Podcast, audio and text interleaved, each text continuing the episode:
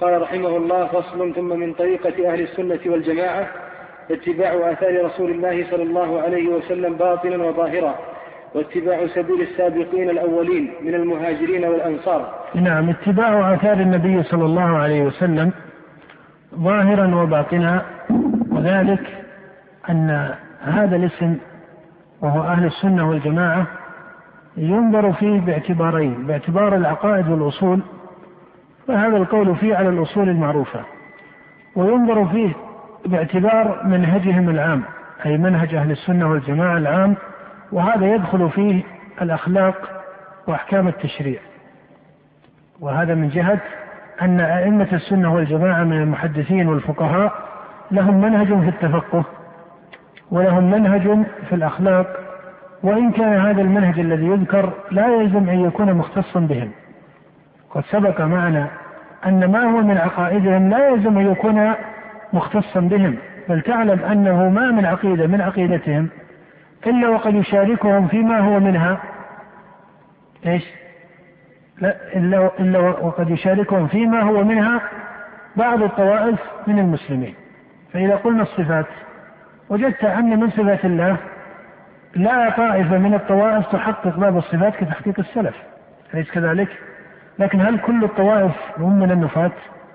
لا وجد الأشعري وابن كلاب فأثبتوا بعض الصفات ونفوا بعض فإذا ما من أصول ما من أصل من أصول أهل السنة إلا ويشاركهم فيما هو منه بعض المسلمين. يشاركهم فيما هو منه. أما التحقيق لأصل باضطراد فهذا في الغالب أنه اختصاص عندهم. فضلا عن أن غيرهم يكون عنده من الأصول ما ليس عندهم فهذا ممتنع. كذلك في باب التشريع وباب الأخلاق فإن غيرهم يشاركهم في هذا ولكن يكون هديهم أكثر تحقيقا.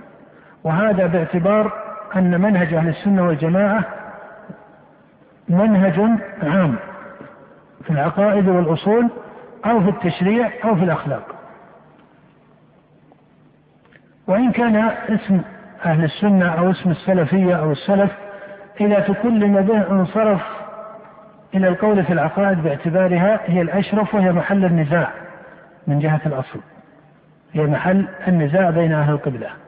لكن مع هذا فإن من فقه الناظر في كلامهم يعني كلام السلف أو كلام أهل السنة أن يعتبر هذا المعنى العام.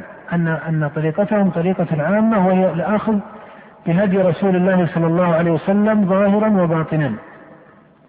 واتباع سبيل السابقين الأولين من المهاجرين والأنصار لأن هذا هو السبيل الذي أوجب الله به النجاة في مثل قول الله تعالى ومن يشاقق الرسول من بعد ما تبين له الهدى ويتبع غير سبيل المؤمنين نوله ما تولى ونصله جهنم وساءت مصيرا.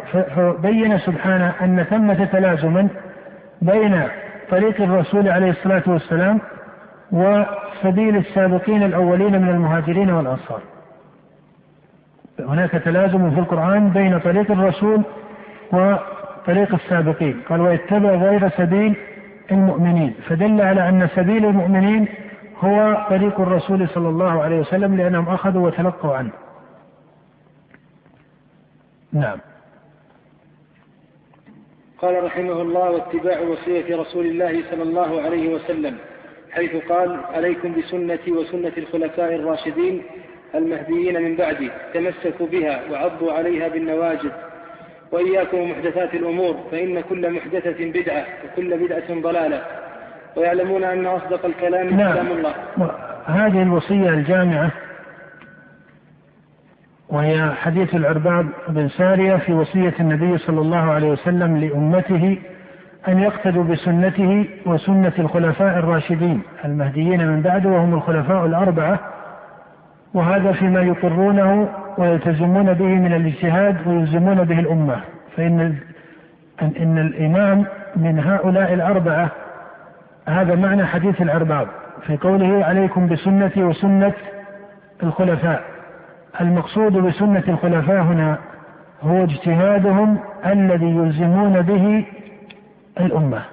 فإذا ألزم أبو بكر بأمر فإن هذا يجب على الأمة أن تلتزم به كسنة شرعية. ليست سنة مصلحية تعرض وتزول.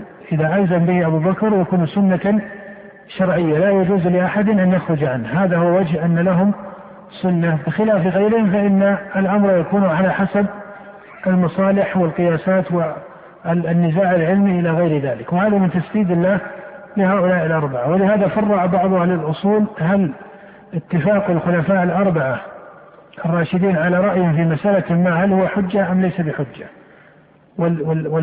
والمأخذ من هذا الحديث لا يدل على أن اتفاق أحد منهم أو حتى اتفاقهم يكون حجة بذاته في المسائل التي مردها إلى النصوص.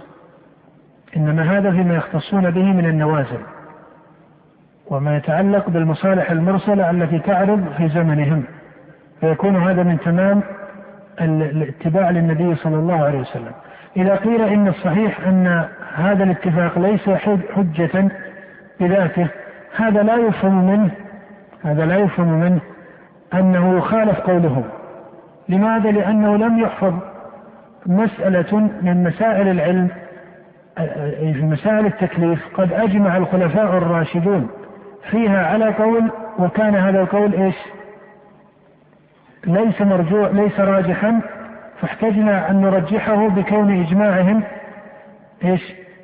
حجة بل تجد أنهم إذا اتفقوا وحرر اتفاقهم على قول لا بد أن يكون هذا القول عليه دلائل من السنة تغني في هذا النظر هل قولهم حجة أو ليس بحجة ولذلك لا توجد مسألة اتفق عليها الخلفاء الراشدون وقولهم فيها مخالف لظاهر الأدلة.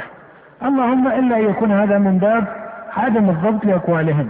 كما ذكر كثير من فقهاء الشافعية مثلا أن من ما اتفق عليه الخلفاء أن لحم الإبل لا ينقض الوضوء. هذا ليس عن الخلفاء الراشدين فيه اتفاق وكأنهم كما ذكر ذلك الشيخ الإسلام رحمه الله كأنه دخل عليهم أن الخلفاء الراشدين كانوا يظهرون عدم الوضوء مما مست النار وكان الوضوء مما مست النار مشروعا في أول الإسلام.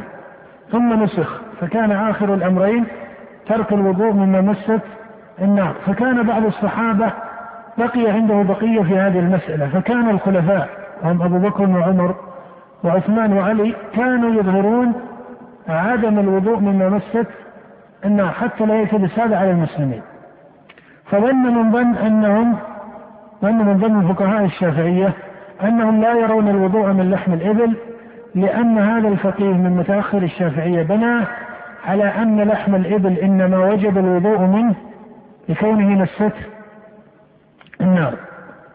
فهذا من جنس من يقول إن لحم الإبل قد نسخ الأمر بالوضوء منه والأمر ليس كذلك. لأن حديث جابر بن سمرة والبراء بن عازب يدلان على أن هذا كان بعد النسخ. فإن النبي صلى الله عليه وسلم قيل له يا رسول الله أنا اتوضا من لحوم الغنم؟ قال لا. وفي رواية قال إن إن شئت. قيل نتوضا من لحوم الإبل؟ قال نعم. فلو كان هذا قبل النسخ لكان جوابه أن أتوضأ من لحوم الغنم بإيش؟ لو كان قبل النسخ لقال لقال نعم لأن لحم الغنم قد مست النار. فلما قال إن شئت في رواية أخرى قال لا أي لا تتوضأ من لحم الغنم. دل على أن هذا كان بعد النسخ.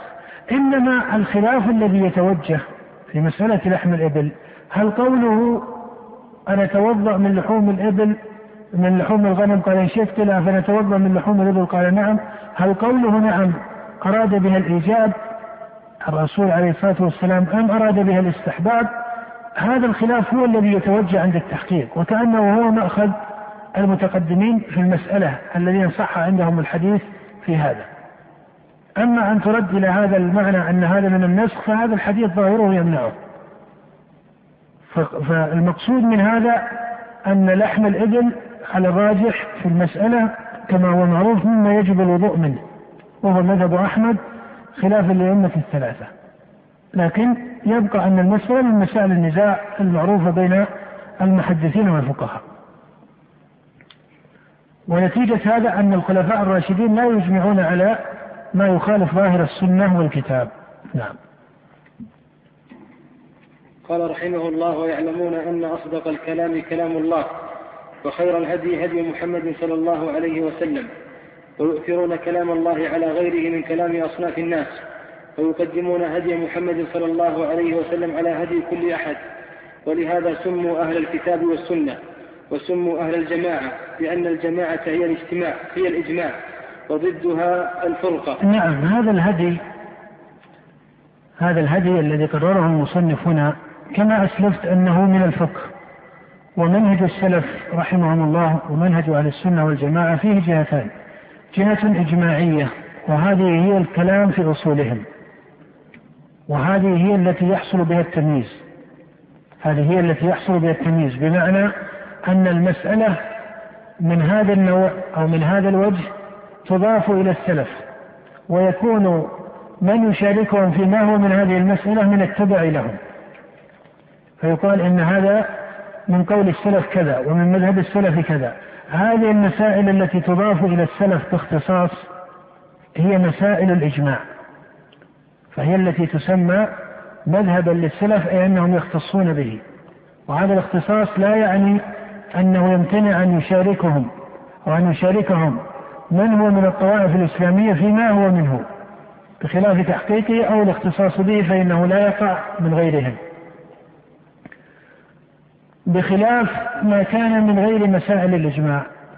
فهو وإن كان لهم يعني لأئمة السلف وإن كان لهم هدي في ذلك إلا أن هذا لا يوجب الإضافة المختصة في سائر مسائل التشريع المفصلة أو مسائل الأخلاق المفصلة أو أنواع من النظر أو ما إلى ذلك.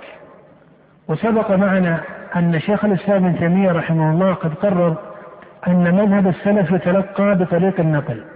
وليس بطريق الفهم. يقول المسألة التي تضاف إلى السلف على أنها دين لازم لا يجوز الاجتهاد بإيش؟ بخلافه. هذه القاعدة. الأقوال التي تضاف إلى السلف يقال هذا قول السلف وهذا مذهب السلف معناه أن ما يقابله يكون يكون بدعة. وهذه البدعة لا يجوز الاجتهاد بها حتى ولو كان من اجتهد بها يزعم أن لها ظاهرا من الدليل من الكتاب أو من السنة. هذا الذي يقال إنه مذهب للسلف ويضاف إليهم لا بد أن يكون إجماعا. هذا الإجماع إما أنه يحصل بتواتر قولهم وعدم اختصاص بعض أئمتهم بمخالفة. كتواتر قولهم إن الإيمان قول وعمل. فهذا قد تواتر عنهم. فإن قيل فقد خالف حماد ابن أبي سليمان قيل خالفوا بعد الإجماع.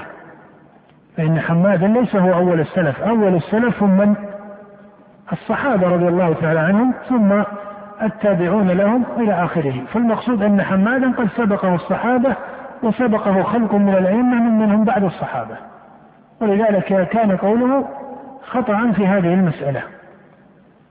فإذا أن يتواتر قولهم. الوجه الثاني في ثبوت مذهب السلف أن يحكي من هو من المعتبرين في ضبط مذهبهم. الإجماع عندهم على قول كحكاية الإمام أحمد الإجماع أو حكاية إسحاق أو حكاية البخاري أو ما إلى ذلك من المعتبرين أو حتى من المتأخرين المحققين. كشيخ الإسلام ابن تيمية إذا حكى الإجماع أن إجماع السلف على كذا فإن هذا يكون إجماعا صحيحا منضبطا. وإذا حكى أبو عمر بن عبد البر الإجماع فإنه في الجملة يكون صحيحا منضبطا. المقصود أن هؤلاء إذا حكوا الإجماع وانضبط أي لم يظهر له مخالف بحيث يراجع كلام ابن عبد البر أو غيره فإن هذا يكون مما يضبط به منهج السلف. إذا هو يضبط في كلام شيخ الإسلام بأحد طريقين. إما الإجماع المنقول عن أحد من بنقل العلماء أو بتواتر ألفاظ توجب الإجماع. لا يكون معها مخالف. قال شيخ الإسلام وأما تحصيل مذهب السلف بطريق الفهم فهذه من طرق أهل البدع. ما المقصود من ذلك؟ المقصود من ذلك أن المسائل التي تضاف إلى السلف على أنها من قولهم يلزم أن ما يقابلها يكون إيش؟ بدعة. السنة يقابلها البدعة. هذا لا يجوز أن يكون محصلا بالفهم. صحيح أن هذه الأقوال في الفقه كأقوال الأئمة الأربعة هي أقوال لأئمة من؟ السلف مع أن جمهورها يحصل بالفهم والنظر والتأمل إلى غير ذلك. وأكثرها محل نزاع بينهم هم اختلاف في مسائل التكليف وفي أكثر مسائل التكليف وفروعها. فالمقصود أن هذا يضاف إلى الأعيان من أعيانهم ولا يضاف إلى جملتهم. فإذا تحصل عندنا آه، وجهان الوجه الأول ما كان من الأقوال مضافا إلى جملتهم وما كان من الأقوال مضافا إلى معين. أما ما كان مضافا إلى جملتهم أن يقال هذا قول السلف فهذا لا يجوز إضافته إلى جملتهم إلا بإيش؟ بنقل الإجماع فيه. على أحد وجهي ثبوت الإجماع. أما ما كان مضافا إلى أعيانهم فهذا يحصل بطريقة الفهم ولذلك لا غرابة أن فيه اختلافا لأن كبارهم كانوا يختلفون وقد اختلف الصحابة واختلف الأئمة الأربعة ومن قبل الأئمة الأربعة وهلم مجرة فهذا لا يضاف إلى السلف يضاف إلى أعيانهم. فيقال قول أبي حنيفة كذا وقول مالك كذا والجمهور من الفقهاء كانوا على كذا إلى آخره أو رأي المحدثين كذا ورأي أكثر الفقهاء كذا إلى غير ذلك فإن قال قائل فما الفرق بينهما قيل الفرق من وجوه القول الذي الوجه الأول الذي قلنا أنه لا يحصل إلا بطريق النقل والإجماع هذا ما يخالفه يكون إيش؟ بدعة. أما الثاني فإن ما يخالفه لا يكون بدعة لأنهم هم مختلفون فيه. نقصد من هذا الكلام إلى أن بعض الإخوة من السلفيين أحيانا يكون عندهم من الحرص على ضبط المذهب السلفي وتمييزه عن البدع فيضيقون المذهب تضييقا المذهب الذي يسمونه مذهب السلف يضيقونه تضييقا يوجب هذا التضييق. لا نقول إنه إن من دخل فيه خرج لا لكن يوجب هذا التضييق عدم إدخال كثير من سواد أهل السنة والجماعة فيه.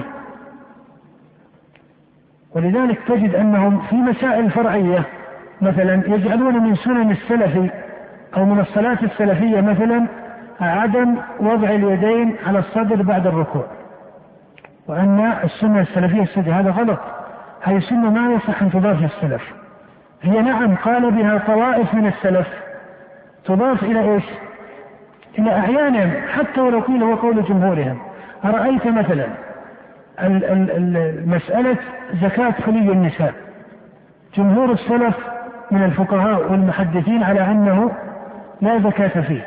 لا يحق لأحد أن يقول ومن الأحكام السلفية أن حلي النساء لا زكاة فيه مع أن مالكا والشافعي وأحمد والجمهور من أهل الحديث لا يرون وجوب الزكاة فيه. لأن فيه مخالف من السلف وهو أبو حنيفة وخلق من الكوفيين. بل وغير الكوفيين. فالمقصود أن المسائل التي هي نزاع بين السلف إذا اجتهد مجتهد فرجح أحد القولين فهذا له. إذا نسب أحد القولين إلى بعض أئمة السلف فهذا له.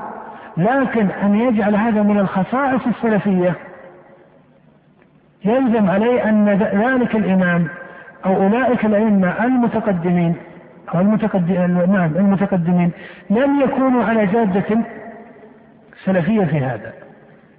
إذا تحصيل مذهب السلف بالفهم لا يجوز.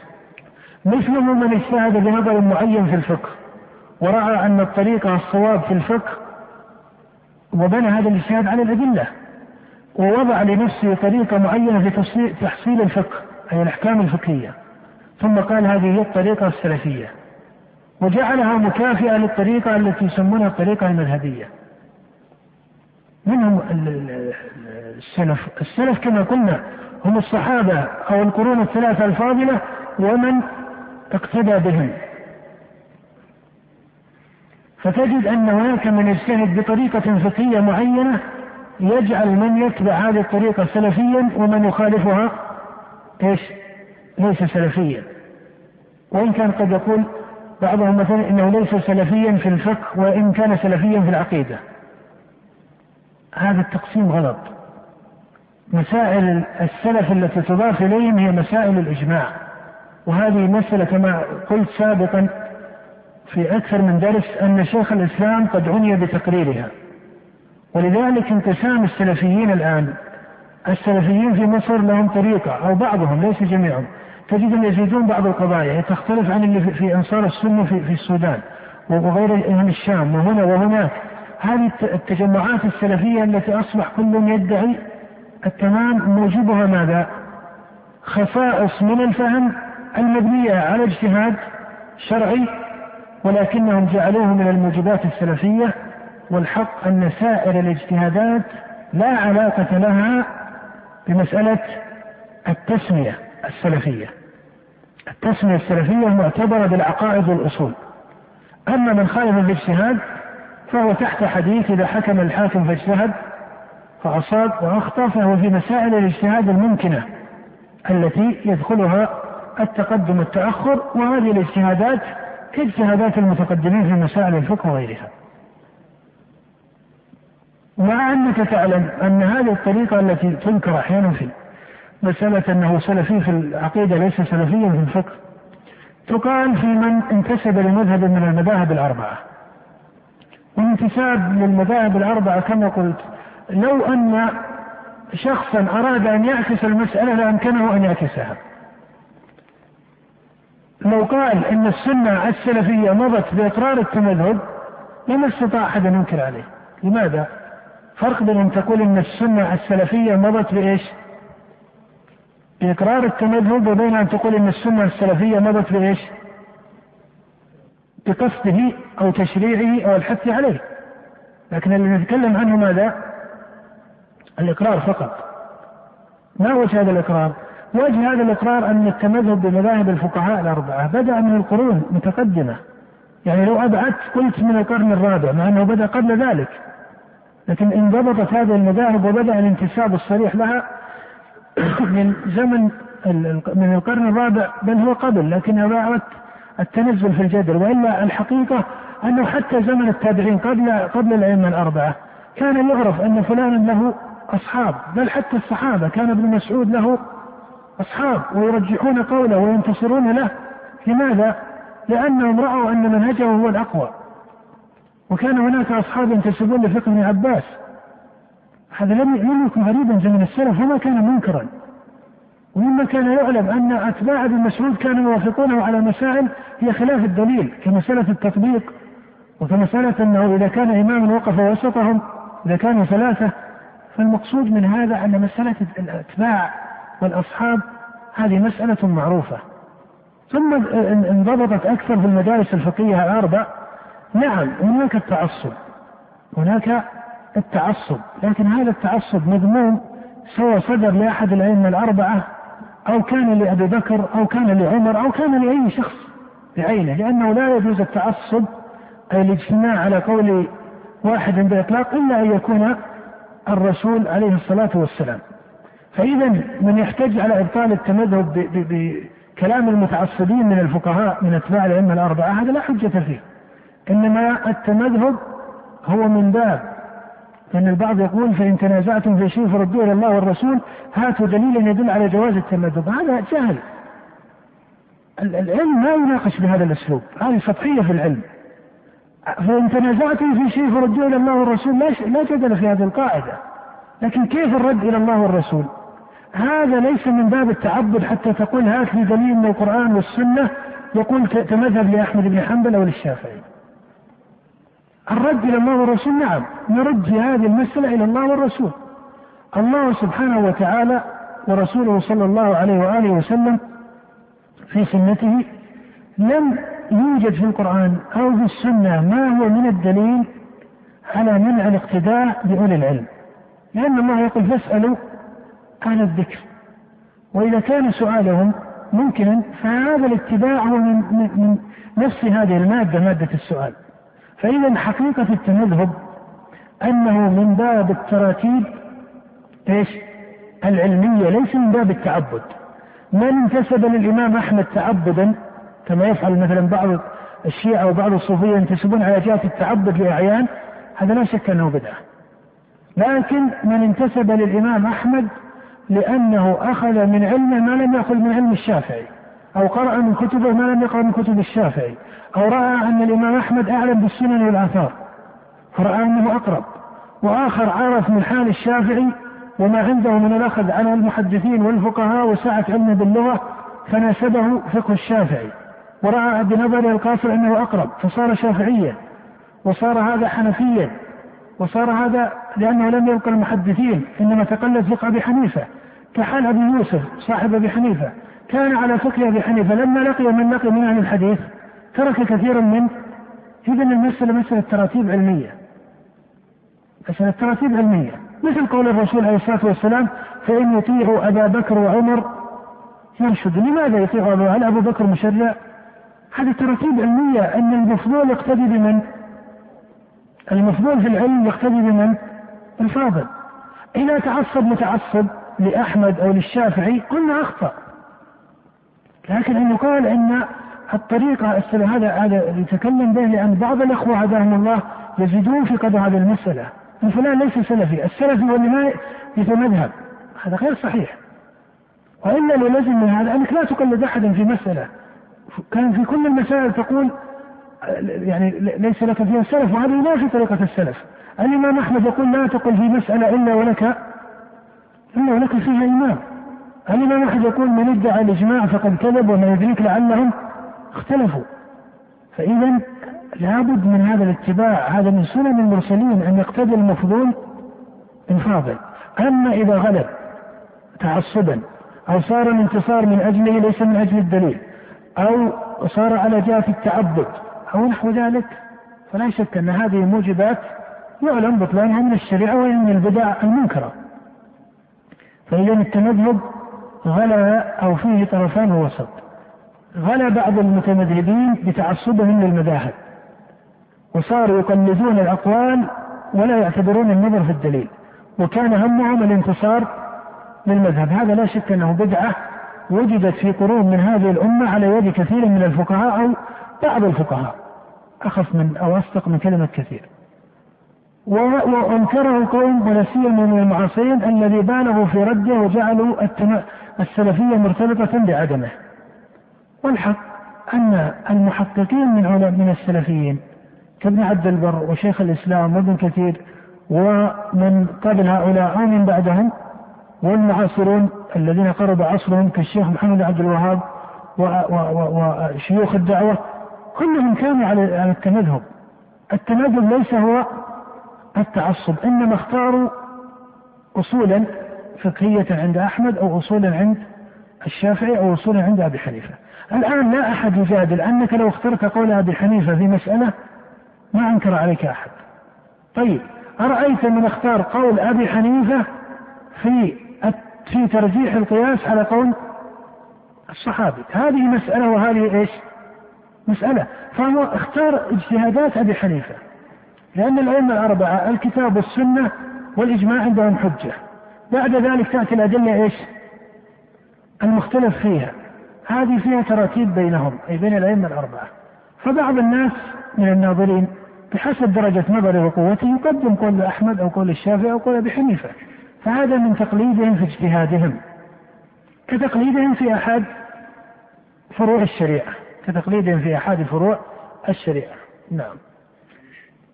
فالمقصود أن التمذهب لا بد أن يكون القول فيه معتدلا. لا يجوز الانتساب للمذاهب على التعصب ولكن لا يجوز إنكار ذلك. ليس المقصود من هذا كما أسلفنا التشريع للتمذهب على أنه سنة لازمة لا بد أن تبقى في المسلمين. كلا. ينبغي ذكر الاجتهاد والأمة الآن بحاجة إلى اجتهاد لأن هناك مسائل نزلت لم يتكلم عنها الفقهاء من قبل. لكن المقصود أن الأشياء أو أن الأمور تؤتى من أبوابها. فمن أراد أن يحصل الاجتهاد ليس بإنكار المذاهب ومن أراد أن يحصل السلفية ليس بإنكار المذاهب. فإنها أئمة هؤلاء المذاهب هم أئمة السلف وكثير من أتباعهم المحققين كانوا على عقيدة السلف. خاصة أن من ينكر هذا تجد أنه يأخذ بأقوال أبي محمد. في الغالب أنهم يتكلون على أقوال ابن حزم رحمه الله وأقوال الشوكاني. فرجعوا إلى قول عالم من علماء السنة والجماعة على أحسن تقدير. نعم. قال رحمه الله وإن كان لفظ الجماعة قد صار اسما قد صار اسما لنفس القوم المجتمعين. والإجماع هو الأصل هو الأصل الثالث الذي يعتمد عليه في العلم والدين. وهم يزنون بهذه الأصول الثلاثة جميع ما عليه الناس. نعم هذه الأصول الثلاثة هي موازين الحق. الكتاب والسنة والإجماع ومعلوم أن الإجماع لا ينعقد إلا بدليل. فكل مسألة أجمع عليها فهي أقوى من المسألة التي فيها ظاهر دليل وليس فيها إجماع. لما؟ لأن المسألة التي أجمع عليها لابد أن يكون دليلها أقوى من المسألة التي فيها ظاهر دليل لم يصاحبه إجماع. فكل مسألة أجمع عليها فعليها دليل من الكتاب أو دليل من السنة ولا بد وإن كان قد يتخلف عند البعض تحصيل هذا الدليل. نعم. وهم يزنون بهذه الأصول الثلاثة جميع ما عليه الناس من أقوال وأعمال باطنة أو ظاهرة مما له تعلق بالدين والإجماع الذي ينضبط هو ما كان عليه السلف الصالح إذ بعدهم كثر الاختلاف وانتشر في الأمة. هذه العبارة لشيخ الإسلام رحمه الله كأنها محورة من كلام أبي محمد بن حزم وشيخ الإسلام قد أخذ من ابن حزم وإذا قيل أنه أخذه من ابن حزم لا يعني أنه مقلد له لكن يعني أن ابن حزم كان يقرر مثل هذا الكلام فهذا مما كان جيدا في كلامه. أبو محمد بن حزم يقول إن الإجماع المنضبط هو إجماع الصحابة. إن الإجماع المنضبط هو إجماع الصحابة. شيخ الإسلام هنا يقول ما كان عليه السلف الأول فهذا مقارب لقول أبي محمد بن حزم. هل الإجماع إذا قلنا أن الإجماع هو المنضبط هو ما كان عليه الصحابة إذ بعدهم كثر الاختلاف آه، قد يقول قائل إن هذا يستلزم إسقاط دليل الإجماع في كثير من المسائل إيش؟